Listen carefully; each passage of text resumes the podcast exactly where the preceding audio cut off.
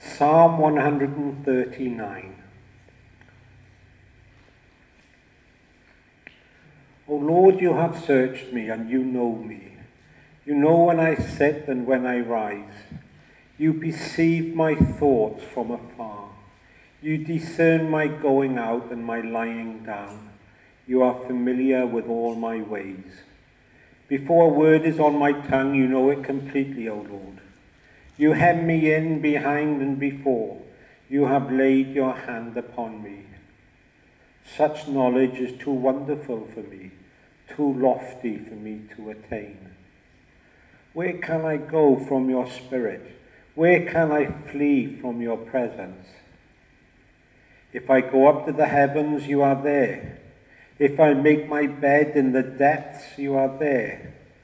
If I rise on the wings of the dawn, if I settle on the far side of the sea, even there your hand will guide me.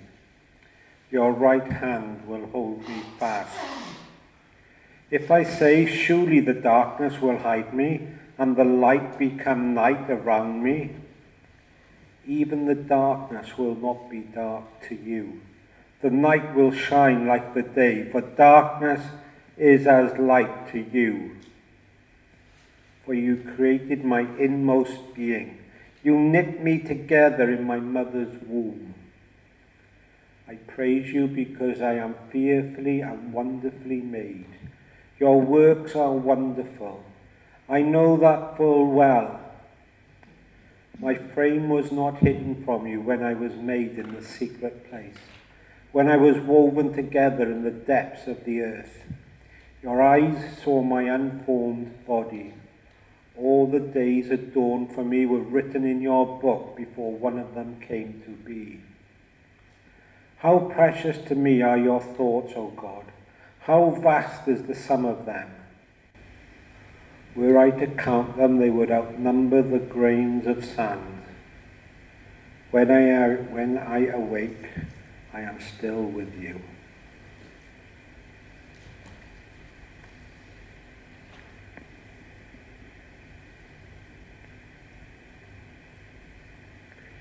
Encounter.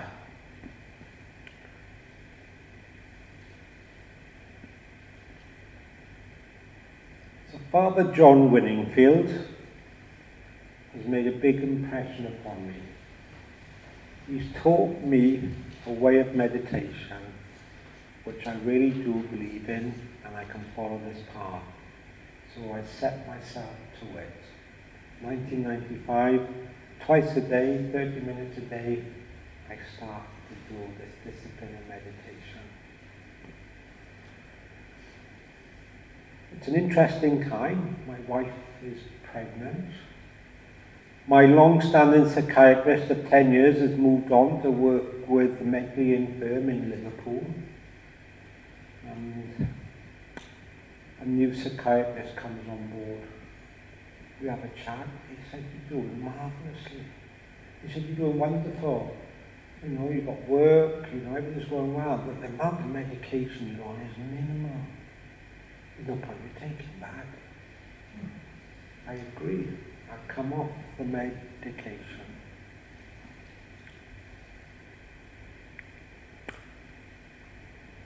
First child is born. If anybody have had children, it's a, it's a wonderful time.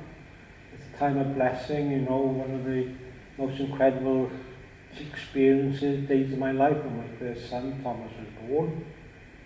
It brings its challenges and stresses as well, sleepless nights, and it's a different life having children, isn't it? And those challenges began to get to me, and I started not to cope very well.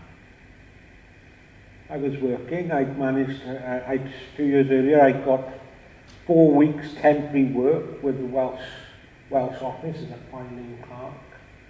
I proved myself over those four weeks and I just continued year after year from Welsh Assembly to Welsh Office and I became an established civil servant and they took me on as I was because I had to declare, because it's Welsh Office Civil Service and the medical checks and everything, I had to declare the full picture. When I tried to declare the full picture before, you know, often I wouldn't get an interview, you know, this thing, you know, stigma, misunderstanding, fear, schizophrenia, you know, you try and find work, you know, it's, a, it's one hell of a challenge, but they, they took me on board. But about a year after my son was born, I was having real difficulty. I wasn't on any medication. And uh, I took some time off work. And I was sick. And I went to see my doctor. I built up a really good relationship with my doctor. And he's quite a character. And uh, I said, just need some time off. He said, yeah, that's fine. He started writing the certificate. But Bring a bit of humour in here. And he wrote down on the certificate, I said, what's that? He said, oh, that's a senior. He said, we don't really want to tell them the truth. I said, well, what does a senior mean? He said, it basically means knackered and it will cover all ills, he said.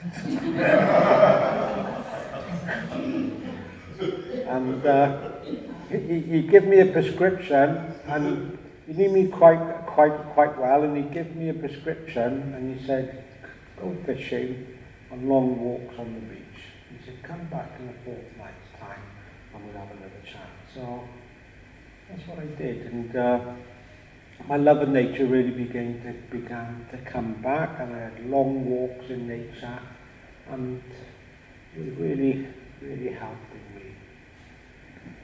But I was still struggling. About two or three months into my, two months into my sickness period, and I thought I better make an appointment with a psychiatrist. And I made an appointment with a psychiatrist, and it happened to be in St. David's Hospital uh, as an outpatient, and I went there. And she was so concerned about me. She said, um, I've got a bed reserved for you. And I, you know, if you're happy to come in now, which I think you really need to come into the hospital now, so I'll give the nurse a phone, a phone call. Um, he will come down and administer the tranquilizer, the injection, the, the depot injection, and, uh, and, and you know that, that will be you know the starting journey back back health again. I had my young baby in my hands, I had my wife by my side, and at that time we were, my wife was pregnant again with, with a sec- second child, and we were beginning to look at getting a mortgage and moving houses. I had an appointment with a bank manager that afternoon. And I just felt at that time this was not right. I'd come so far in my life on my recovery journey, and I just felt if I went back on the ward and went back on a real serious, I know it would have been heavy medication, it would have been too many steps back, and it would take too long a time to come back again. And I didn't want that. So I got up from the appointment uh, with, with young Thomas in my my wife, and we went home. I drove straight home, and I said, I'm not having. As soon as I got home, the, phone was ringing. It, it was my GP, and they said, St. David's Hospital had been on. They're very concerned about you, and they want you to go into hospital.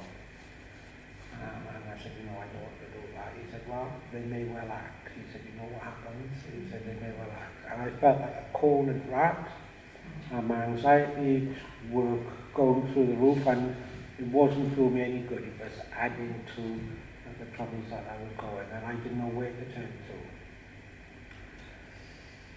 Decided to take a walk down the village and go and see my local priest. And he was in and had a chat with him. I explained what was happening, and then uh, they put in pressure on me to go into hospital. He said, leave it with me. So, so I got home, I stayed, stayed at home, the phone was quiet, and about four hours later, my GP phoned up and he said, uh, for the time being, uh, no one will be chasing you to go into hospital. He said, you know, the word is, uh, word's been passed on from the church that, that, that they must leave you be for the moment. And he said, but I must tell you, you know, if you do deteriorate and you become a, a threat to you, a danger to yourself or others, that they will have to act. And he said, you know, come down and see me in the morning, a chat about it. So that, that was it. Whatever happened, I think the priest may have had a word with the bishop, and perhaps the bishop had had a cross, crossword with the consultant psychiatrist, and the pressure was off. Um, so I went down to see, see the doctor, and you know, he said, you know, you need to be taken care of and so forth. Um, that week, one of my neighbours across the road, uh, he was caretaker for a convent, which was two miles down the road, a Cistercian uh, convent, was Cistercian nuns, and we agreed that he would have a word with Sister Elizabeth, I knew Sister Elizabeth, because I was really struggling with, with stuff, and I just wanted a bit of peace, I just wanted time. Everything had got on top, top of me, and I just wanted some time. Uh, so I took it in my own hands a bit, and I went up to see Sister Elizabeth, and it was a Friday, she said, you know, you can't come in till Monday because, you know, we've got services over the weekend, but if you come in on Monday morning, you can stay in this room and you can stay till Friday and we'll bring you three meals, three meals a day and you can have a chat. So that's what I did. On the Monday I went in, into the convent, I went in, into this single accommodation retreat room and three times a day Sister Elizabeth would bring my food and she collect the dirty plates she'd sit down and have a chat with me. Um, that's what I needed. I needed five days of silence and peace and counsel. And what I did for those five days, I did an intensive set of, med- of meditation for five days. You know, I really did a lot of meditation. I tried to help still my mind because part of the problem with psychosis is a busy, overactive mind and I'm beginning to realize the benefits now of what meditation is doing to the mind. In some ways, it's having a similar effect to the medication. You know, the medication was locking the mind down in some ways, but it was also quietening the mind. And I was beginning to understand that the meditation was doing a similar thing the medication, but without all these horrendous side effects. But there was one thing before I went into the convent also, I played sensible and I went and see my GP and I pretty much wrote the prescription for him. And he, he just, he knew me and he just agreed and I told him, you know, give me this injection now and, you know, that will just help stay stabilized and give me, I told him what, how many uh, pills, and he did 25 milligram Largactil pills, and I told him exactly what I would do. I would take these at eight-hour intervals, three times round the clock, three eight to 24, and I'd take this while I was in the convent, and we'd review it when I come out of the convent, because my mind was very overactive, and you know, I needed the medication at that time to settle my mind as well as the meditation. So we agreed on that. When I came out then on the Friday, I wouldn't say I was exactly out of danger or clear, clear, clear of all my problems and, and things that happened in my mind, but that five days in silent retreat give me enough space and time just, just do these things, you know, and that, that, that helped me, that helped me. And probably saved me in hospital admission. This was a real turning point, this was. This was an empowering, and I'm beginning to take my own destiny in my own hands now. A real turning point. It was a strange year, this one. This was 1997. It was the what I say about this year, this was for me, this was a year of encounters. Mystical experiences, visions, you know, and when you're suffering with delusion, it's very difficult to discern what's a delusion, what's a vision, what's a mystical experience, but 1997 was all of that. It was the year Halley's Comet came over slowly, that light coming over across the sky. And I made a connection with Halley's Comet, and this is true. I went out to see my GP, and he said, you also, he said, I've had so many people come in the last few weeks with similar symptoms to yourself. It's something to do with things, comedy, he said. I'm sure about it. he said. What was that? He said, yeah. Yeah, and, and he said, uh, I think everybody's suffering with fallout, space dust, you know, fallout from the uh, Halley's Comet, somewhere like that. So, and then I had this one incredible experience. It was like I was, I'd lost any control of myself, and it was like I was led or directed to a place over, over a number of days. I ended up at Llanthony Abbey on the English-Welsh border, just off Offa's Dyke, and I got to this abbey, and the moment I got there, I had a real intense mystical experience. And I haven't told many people about, about this, but it was an incredible experience. And that was the year of 1997. So I was back on medication, but also meditating quite deeply. And uh, got these two working together. The medication really does lock down the mind closes the mind down. But once you loose, once you decrease the medication, so it's very, very less, the mind begins to open up again. With that brings dangers of uh, delusions, hallucinations, and psychosis. But it also brings is an opportunity for those things to be revisited, experienced, and there's an opportunity for healing. and another new psychiatrist, a lady doctor, and she understood this. When I told her that, you know, I was meditating and my mind was slowly becoming healed, but if I was on heavy medication, you know, it was difficult for me to access that healing. Mm. And she understood that. I'm, you know, I'm telling you nothing new amongst the meditators. It's like the peeling of an onion, really. You begin to open up those layers. You begin to go inward. And this is the journey now, you know, whereas in my teens, early 20s, I wanted to get, as, I couldn't live with myself. I wanted to escape as far as I can from myself by any distraction because I couldn't live. Suddenly, the journey is coming back. You know, there's this great theme in Christian meditation of coming home, you know. I'm on this inward journey now. I'm, I'm coming home, I'm coming inward. And that's, that's the process of meditation. And uh, I'm sure this psychiatrist, she knew that, she understood that. And with that process emerges I was telling my friend earlier, colleague here, and I call you colleague, I never work with you, but it feels like that in some way.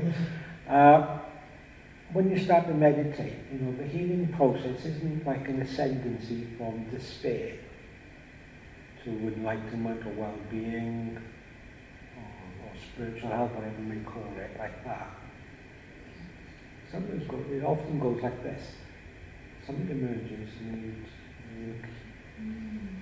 the, the, the pain and emotion comes to the surface, the healing, and, and so, so you, you reach, reach a difficult point. Know, in all spiritual disciplines, you have this thing about those difficult times. You have much of it in Christianity, you know, the dark night of the soul, and, and, and, and these things. So these things can happen. You can either stop meditating or go back or you can continue meditating and face the pain and go through the pain.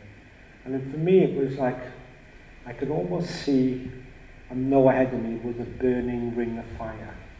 And the closer I got to that burning ring of fire, it got more painful, and the heat of the burning ring of fire, to turn away and not experience that pain of the burning ring of fire, or to carry on and go through the burning come out the other end.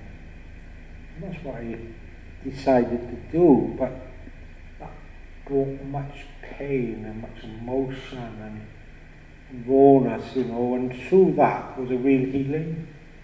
Uh, it must have been 1989, 1999. Still feeling delicate at times. I visited my local Mind office and I just rather chat. And I went in, I couldn't help myself.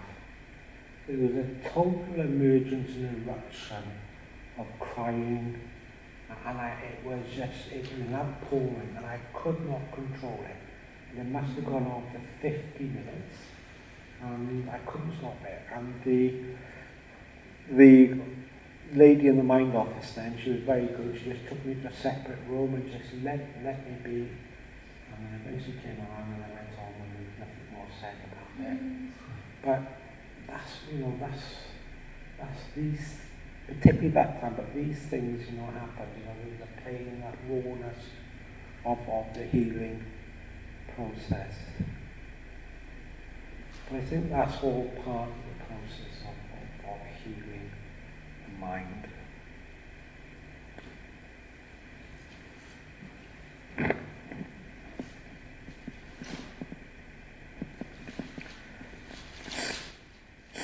Psalm 116. I love the Lord, for he heard my voice. He heard my cry for mercy, because he turned his ear to me. I will call on him as long as I live. The cords of death entangled me. The anguish of the grave came upon me. I was overcome by trouble and sorrow. Then I called on the name of the Lord. O Lord, save me. The Lord is gracious and righteous. Our God is full of compassion. The Lord protects the simple hearted. When I was in great need, he saved me. Be at rest once more, O my soul, for the Lord has been good to you. For you, O Lord, have delivered my soul from death, my eyes from tears, my feet from stumbling, that I may walk before the Lord in the land of the living. I believe, therefore, I said, I am greatly afflicted. And in my dismay I said, All men are liars. How can I repay the Lord for all his goodness to me? I will lift up the cup of salvation and call on the name of the Lord. I will fulfill my vows to the Lord in the presence of all his people. Precious in the sight of the Lord is the death of his saints. O Lord, truly I am your servant. I am your servant, the son of your maidservant. You have freed me from my chains. I will sacrifice a thank offering to you and call on the name of the Lord. I will fulfill my vows to the Lord in the presence of all his people. In the courts of the Lord, in your midst, O Jerusalem, praise the Lord.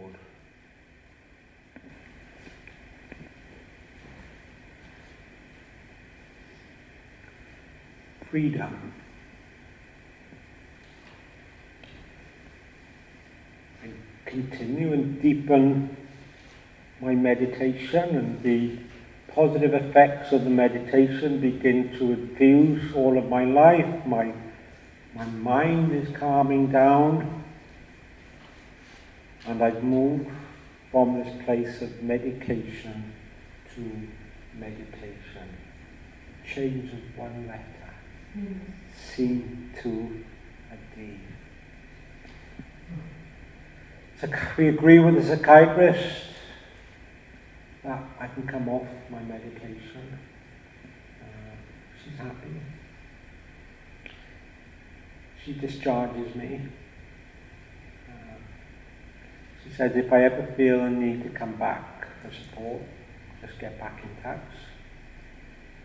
That was in 1999. 18 years later, I've never gone back. I've never taken any medication in 18 years. So I'm a free man. It's like beginning to live life without the safety net. With the medication, it's like living life with a safety net. It was hard for me to believe that I could do it professionals told me, most professionals told me, I'd be on medication all of my life. There was one person in particular who she really believed in me. She really believed that I could come off medication. She gave me that strength to do it. So I'm not escaping. I'm coming home. There's this inward journey And with this inward journey, my desires, my strivings lessen. I become more content with myself. I'm leading a simple life. Simple things please me. I'm comfortable within my own skin. I'm really beginning to develop this recovery thing. I'm getting good at it. Do simple things like regular sleeping, good nutrition, going out for walks in nature, even exercising.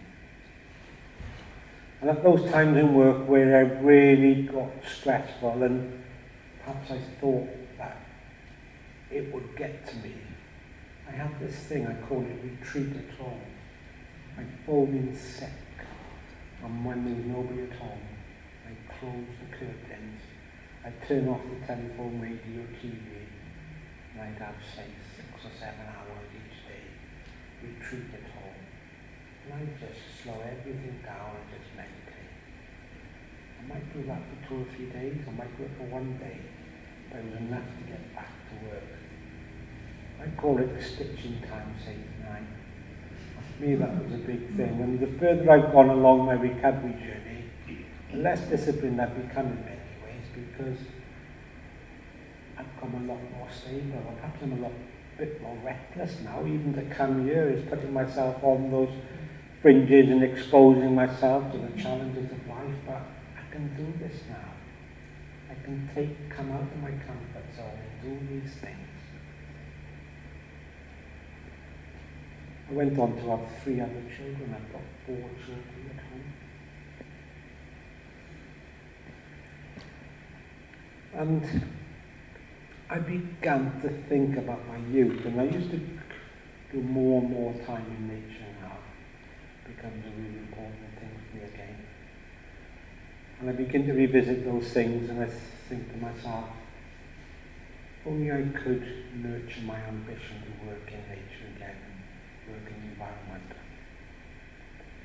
And that's what I do. I retrain. I do, over a number of years, I do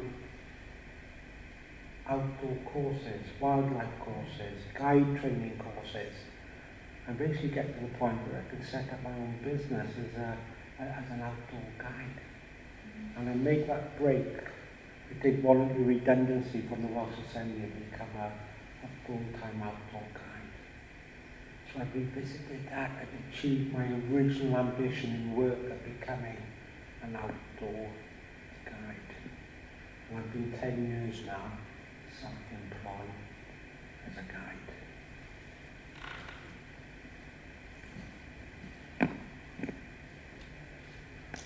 Far off.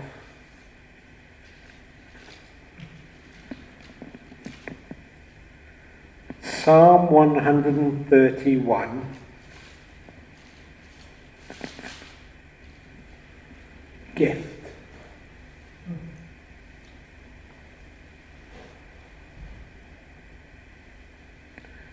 My heart is not proud, O Lord. My eyes are not haughty. I do not concern myself with great matters or things too wonderful for me, but I have stilled and quieted my soul, like a weaned child with its mother. Like a weaned child is my soul within me. O Israel, put your hope in the Lord, both now and forevermore.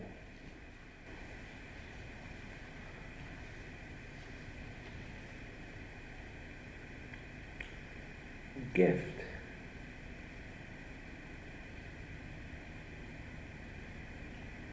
So I think I'm pretty much home now I'm feeling home and long forgotten were those escapes from the despair. The visions have subsided and meditation has led me to a simple, peaceful, ordinary life. I'm lucky. I'm at peace with myself. I'm mostly at peace with everything around me. I wouldn't say mostly.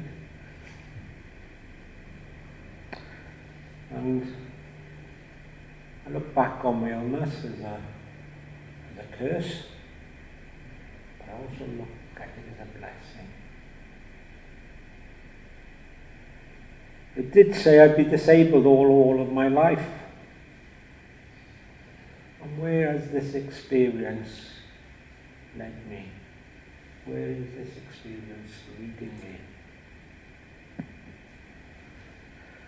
The problem I've had is misunderstanding, fear, and stigma out there.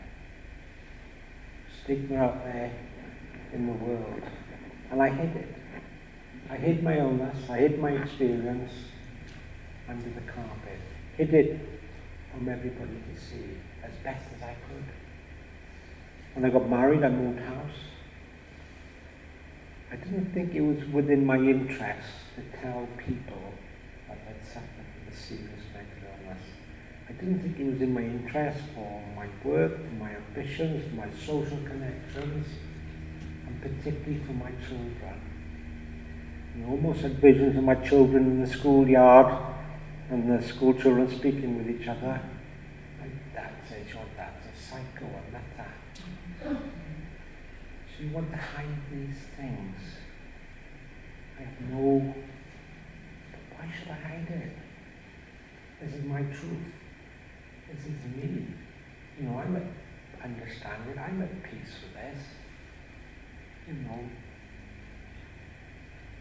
why should I have to hide it?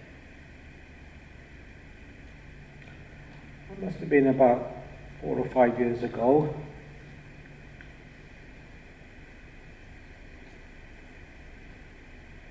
I thought to myself, why should I hide it? This can help people. I have a gift. I have a gift to gone through serious mental illness and come through it the other side. And this can help others. I can offer inspiration and hope to others. So I begin to start sharing my story. I begin to start working with people in recovery who've also suffered serious mental illness. I begin to train in mental health. I become a trainer in mental health first aid, I become a lecturer at the University of South Wales, and I become an expert by lived experience. I become recognized as an expert by lived, lived experience. So some of my work now begins to emerge around this. I set up the social enterprise, Reconnecting Nature, which brings people out into nature to help them with their recovery journeys from mental health problems, but also substance misuse problems. And there are two main pillars to our work, that nature connection, that nature awareness, but also a big thing is peer mentor support. So we light the campfire in the woods, and when we sit around that campfire in the woods, we're supporting each other, we're building up positive, therapeutic, social relationships.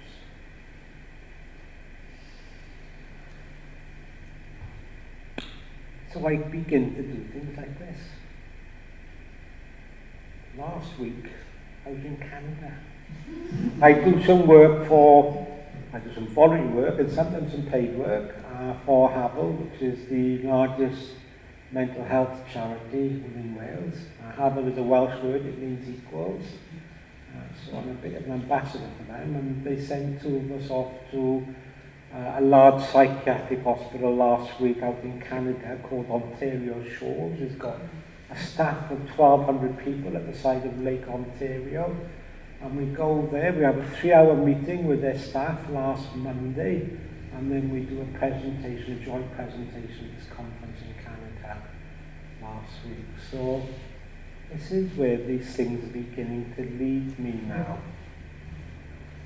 I think the challenge I got now is how do I pass on this gift? How do I share this gift? And some people are not ready for it. Meditation.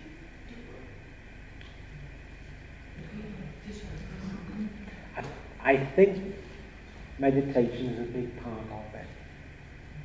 I think teaching meditation and sharing meditation with people with mental health problems brings its challenges. And I think, you know, that's one of the challenges we have to face up to. And I've got my, I'm pretty much done dusted now. so that's it, thank you. So we, you know, we go, we carry on with the discussion now. I've got a group I work with now in Pembrokeshire, and uh, they really do understand and want mindfulness and meditation. But I'm reluctant a little bit to go in because what might emerge in the group and how I can support that. I feel myself I need some support. I need some guidance. You know, I need somebody who I can speak to and say, look, you know, I've got this group and this is happening within the group. And having a, there's going to be instances in that group where the best thing I can do is, is tell them, you know, going to have to and talk with your doctor. And so, if you're dealing with a group of people who have a mixture of life experiences, you know, one or two having mental health problems, perhaps you can absorb that within the group. But if you're working with a group which are all vulnerable and have problems, it brings its challenges. So thank you for listening, and uh, thank you. we're not too bad for time, huh? So, so